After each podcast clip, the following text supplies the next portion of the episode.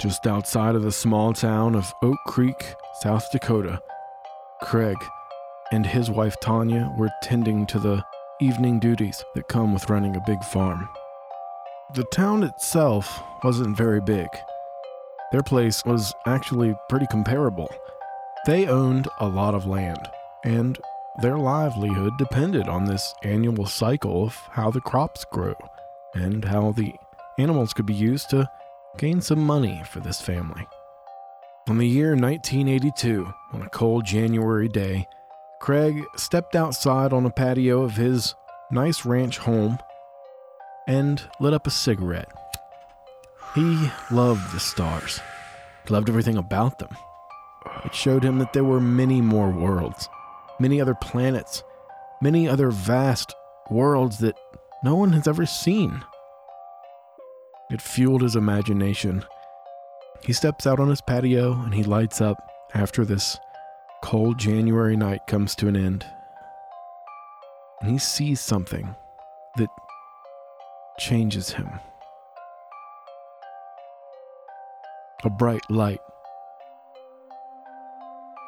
shines like a diamond in the sky and the horizon. The light begins to move as it moves toward him in his small blip of existence. He doesn't realize it, but before long, everything around him is as visible as it is during the day. The light lit up the land like it was a luminescent star, a shooting star, flying across the sky. He could hear it burn a faint but very obvious burn. And as the star got almost just overhead, it exploded and the ground shook beneath it. Around Craig's property were a number of motion activated lights, and all of them came on. He could now see the fence line that he owns and the light shining on the cattle as they are standing up to their ankles in snow. And just as he witnesses this perspective of a cow silhouetted by the shadowy light of the perimeter beam, an awkward flow of feces protrudes out of its rear. It shits, and it shits abundantly.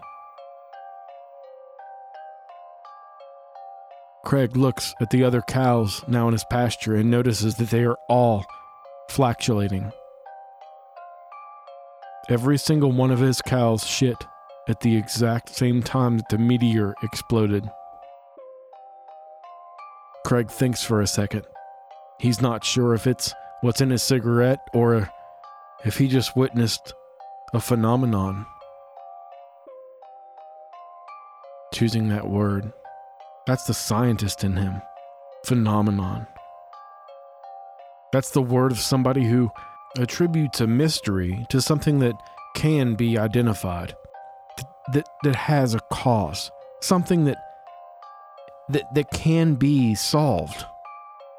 Phenomenon.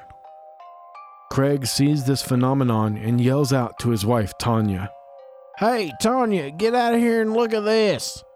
Tanya only steps away in the kitchen, steps out the door to witness the bright light that lights up the landscape as if it were day. Neither Craig or Tanya realize what exactly has just taken place. As they both stand on their porch on this cold night, they look out at this pasture where their cattle are standing in the snow. The motion activated lights would time out any moment now, and they knew that their visibility of the area would diminish. But before the lights deactivated, they witnessed their cows falling over. Every single cow took a giant shit, and then fell, and then died. Craig's cigarette falls from his lips and he rushes across the yard to visit the cows and to check to see if there are any signs of life. He doesn't find any. Every cow is already bone cold. The heat from their bodies should have taken hours to dissipate. But these were already frozen. Craig looks back up to the sky where the exploding meteor just vanished above their head. He didn't hear any sort of crashing or any sort of debris hitting the ground. It was like it vaporized in the sky above his house. And now thousands of dollars of cows are dead. Craig stands in this field with a few inches of snow on the ground and a number of dead cows laying on the surface. The snow is littered with cow shit, and not just a patty, but almost like an exploded shit. It was extremely concerning. He wasn't sure if there was a health condition that all of the cows had that he didn't know about. Dozens of different thoughts raced through his mind. He thinks possibly it was an alien attack because he's inclined to think of, of the stars and of what could be out there. Craig begins walking back to his home. He feels like he just needs to get out of this scene. As he steps back up to his porch, he hugs his wife Tanya and assures her that they'll get through this together. And as the two begin to walk back inside, both confused about what they just witnessed, they both hear this ominous sound come from the sky above them. The sound seems to echo across the land. The echoes make it difficult to pinpoint a true source. But this combination of events shakes this family to the core. A little while later, Craig decides to go to the bar. So he gets in his truck and he takes the short five minute drive down the old dirt road to get to the town where the bar that he frequents is located. He pulls up to Mallard's bar and he gets out of his truck and he walks inside. When he walks inside, he, he sees three very familiar faces. He sees the owner of the bar, Mallard. He sees Frank, who's a security guard down at the town hall. And he also notices Henry, Reverend Henry. He frequented this bar pretty often, and they've actually all become pretty good friends. He walks up to them and tells Mallard that he'd like to buy a round for everybody. Everyone looks at him. This isn't something Craig typically does because everyone knows that farmers aren't exactly the most rich people in the world. And while it is abnormal for Craig to do this, Henry speaks up and asks Craig exactly why he's decided to do this today. Craig, why would you buy us beer? We all have one, and honestly, you should keep your money. If you'd like to give to charity, please donate to the church. Craig responds, Man, listen, I I've seen some shit tonight.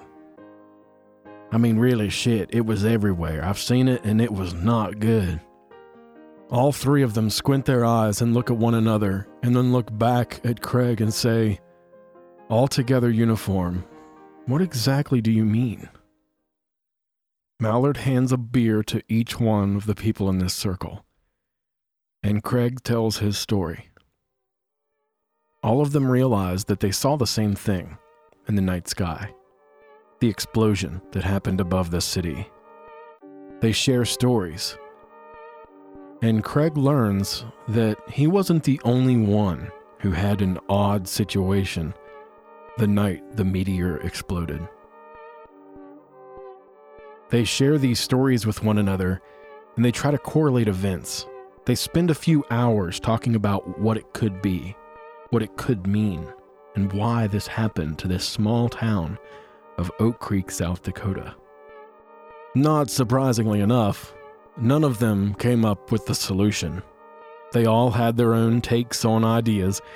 Craig submitted more pragmatic approaches, with it being an alien or some other real thing that could be just be a, out there in the world. Meanwhile, Reverend Henry decided to take the spiritual approach that it was a sign, possibly indicating the coming of the second Lord. No one knew for sure, but speculations were high, and everyone could tell that everyone else was just on edge.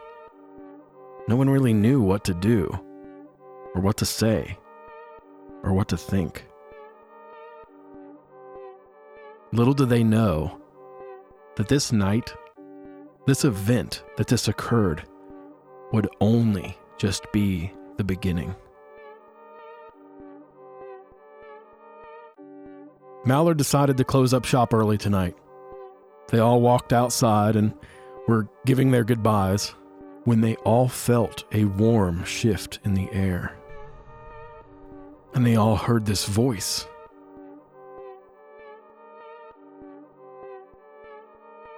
Although they couldn't make out what it said. They couldn't tell where it was coming from either. It almost sounded like it came from the ground. All of them were quite inebriated at this point. Mallard walks back inside to go upstairs to his loft apartment where he stays. Frank walks back down the road to the town hall to begin his night shift. Henry goes back across the street to the church to close up for the evening. And Craig goes back to his truck to go home to his wife just to make this day end. He knows he has to get up tomorrow, and he knows he has a lot to do to try to figure out how they're going to make ends meet. But over the coming months and years, these four will soon realize that there's far more at stake than their livelihood.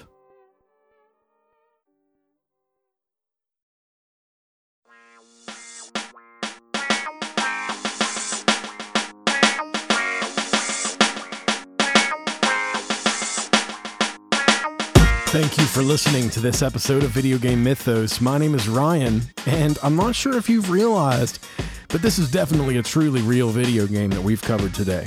It's called The Mystery of Oak Creek. Don't go out and Google that.